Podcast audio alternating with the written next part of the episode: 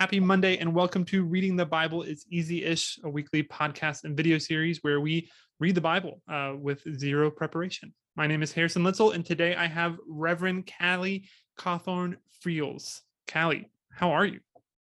Doing well. How are you, Harrison? I'm good. It's so good to see you. You and I have kind of been chasing each other around theological education for a decade now. We were just talking about you left my undergrad just as I was getting there. And then you graduated from McAfee here in Atlanta just as I was getting there. And we have finally caught up to each other working at the faith community. And so it's good to finally get to know you a little bit more. Yeah, same. I mean, like, I guess I couldn't have stayed elusive forever. I think I realized recently you were in the honors program at Carson-Newman. Is that right? Am I right in remembering that? Okay. I was too. And I spent a lot of time in that honors house back on the backside of campus my freshman year to the point where the older students in that program kept saying, why are all these freshmen here so much? And we said, are we not supposed to be here this much? And they said, we'd really rather you didn't. No, that's not what the honors house is supposed to be about at all. It's supposed to be like community and a bunch of nerds hanging out and hiding the giant creepy Santa places. Oh, yeah. That was our favorite thing to do. When me and my two best friends, Amanda and Faith, we lived in the honors house our senior year, and we created the hashtag when hashtags were new. Uh-huh. Where in the house is creepy Santa? We scared a lot of people with where we hid Santa. Very nice. Very nice. The one conversation I remember from the honors house at Carson-Newman University was I was in the kitchen there at one point, and I heard one student say to another, if we can assume for this conversation that time is real. And at that point, I knew that that conversation had gone too far down some rabbit hole somewhere if they need to state the assumption of time. But we are not here to rate the most absurd conversations of the honors program of any university. Instead, we're here to talk about the Bible. So Callie, tell us, what is your relationship with the Bible like? What is it like for you to read the Bible? Do you read the Bible? How often? What does that look like for you? Yeah, I would say my relationship to the Bible is kind of fluid.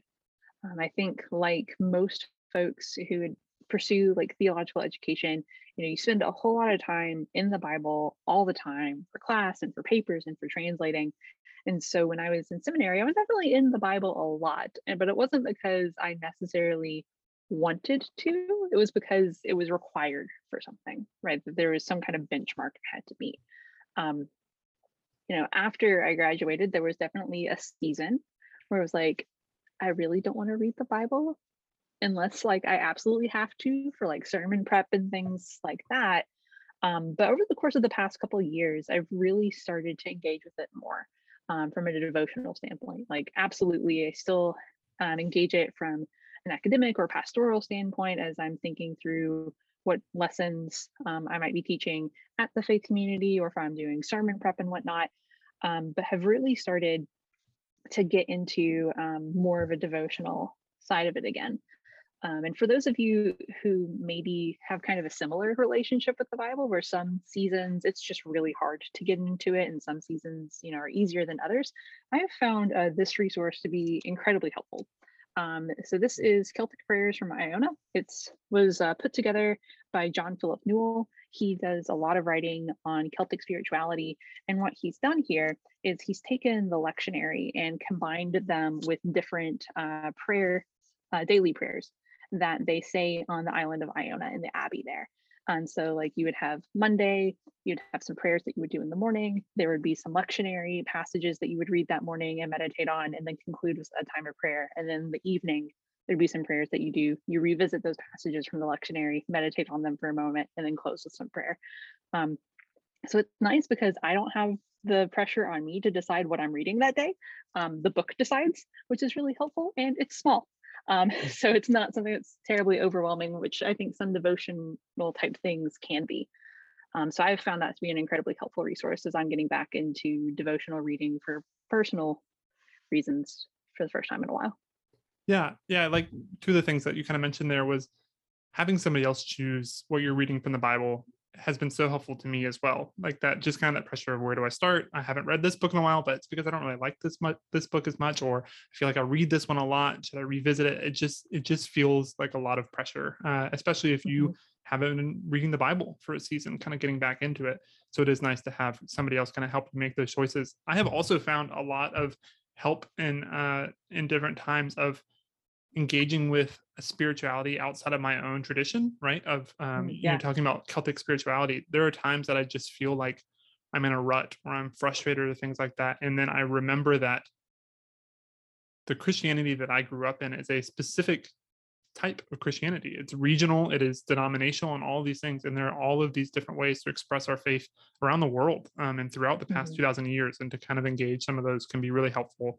So I appreciate you sharing that resource with us. Yeah, absolutely. And in terms of like, you know, exploring other kind of branches of Christianity and whatnot, yeah, that absolutely would not have been something that my incredibly charismatic evangelical youth group would have introduced us to. They would consider it a little bit too rigid, I think. So it's been refreshing to get to explore things that I didn't grow up in. Yeah, that's great. That's great. Thanks for sharing that. So today I asked Callie if she wanted to do Old Testament or New Testament. She said, surprise me. So we are going with the Old Testament. Callie, you chose the NIV. Any particular reason the NIV Bible is the version of choice for you? Yeah. So the NIV for me, I think, has always just been a bit more approachable. And then my particular NIV, I have a pretty close relationship with it. I worked as a summer camp counselor for a long time, and this was the Bible that was in me, or with me, in the woods in all of the hardest times when it was pouring down rain and the kids were crying. You got to figure out how to help them make it through that moment. So it's purely sentimental is why I went with the NIV for today. Yeah, no, I appreciate that. I think that our relationships with physical Bibles can rarely be understated. I have a copy here that was my this was my grandmother's Bible, and I have it here close at hand because it has her handwriting in it, and I can see what she thought about different things and stuff like that just by kind of flipping through those pages. And I think that physical copies of Bibles are often lost when we read off of iPhones, which is what I'm going to do now. Our passage for today is Exodus 34, verses 29 and 35. This is the conclusion of this chapter of Exodus.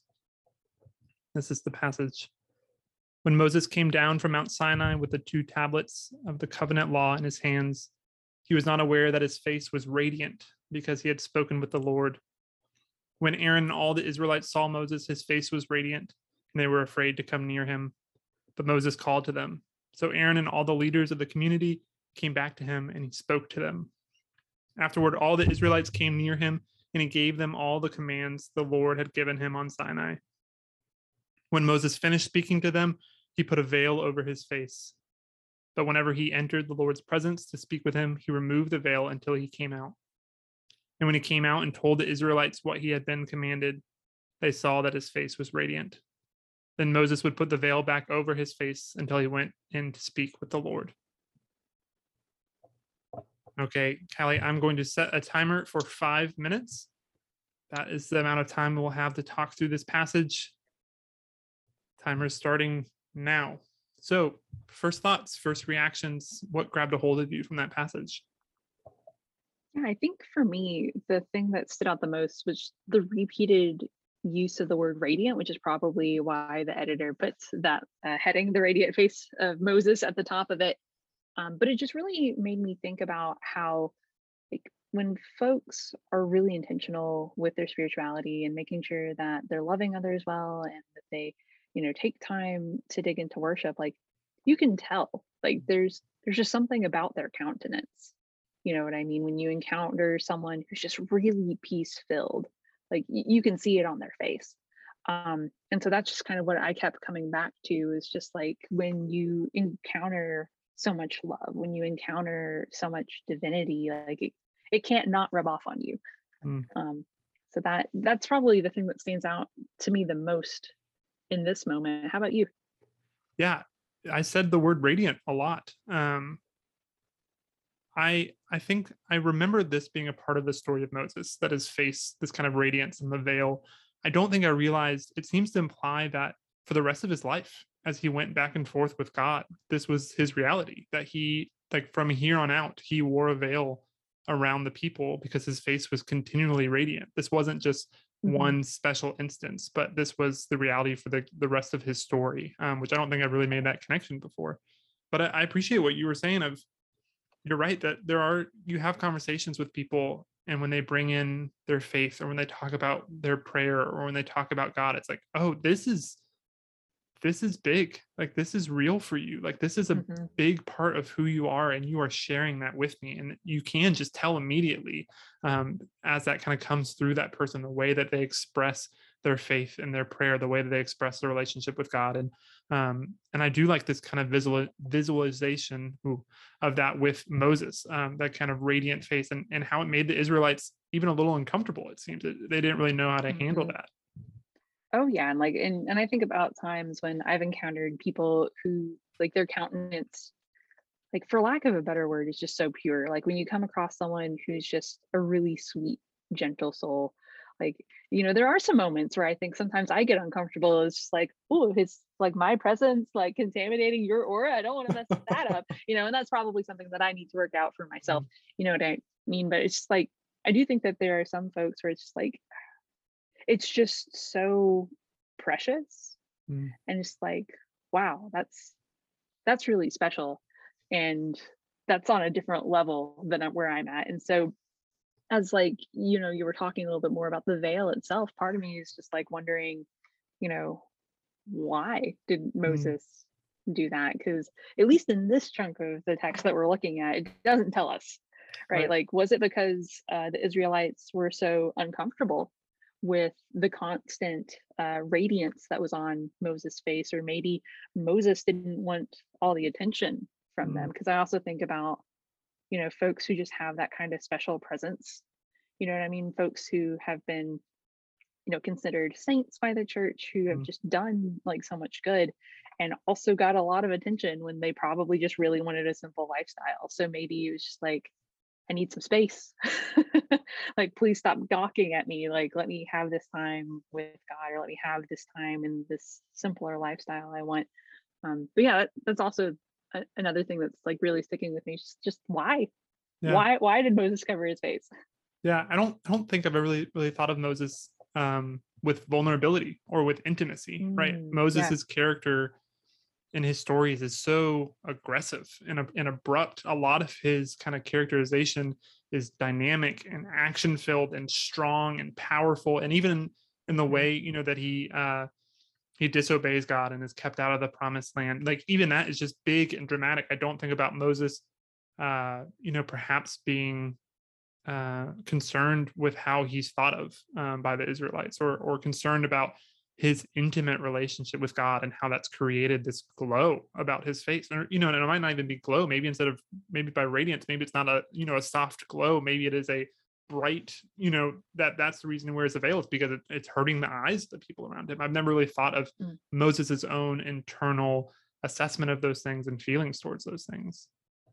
Yeah. And I think, you know, it's really interesting when we look at a character like Moses and can sometimes treat that character as really one-dimensional, as like this really strong leader. You know, you think of Moses, you think of, you know, let my people go, and like countering Pharaoh and like standing up to authority and standing up to unjust authority, and kind of like this what we might call a toxic empire type situation, you know what I mean? And to say like, I need a moment to hide is a completely different dimension to Moses that I hadn't considered before, and reminds us that, you know, these are people, right? And like, in the same way that we aren't one-dimensional, the folks that we read about in the Bible aren't one-dimensional either.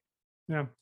So that's 5 minutes. That's all the time we have. Yeah, that's all the time we have for this passage. But it's really just about, you know, asking these questions of helping us kind of get this conversation started. But if you were to spend more time with this passage this week, if you're going to spend more time in Exodus or more time with Moses, what do you want to revisit? Where do you want to spend a little bit more time this week?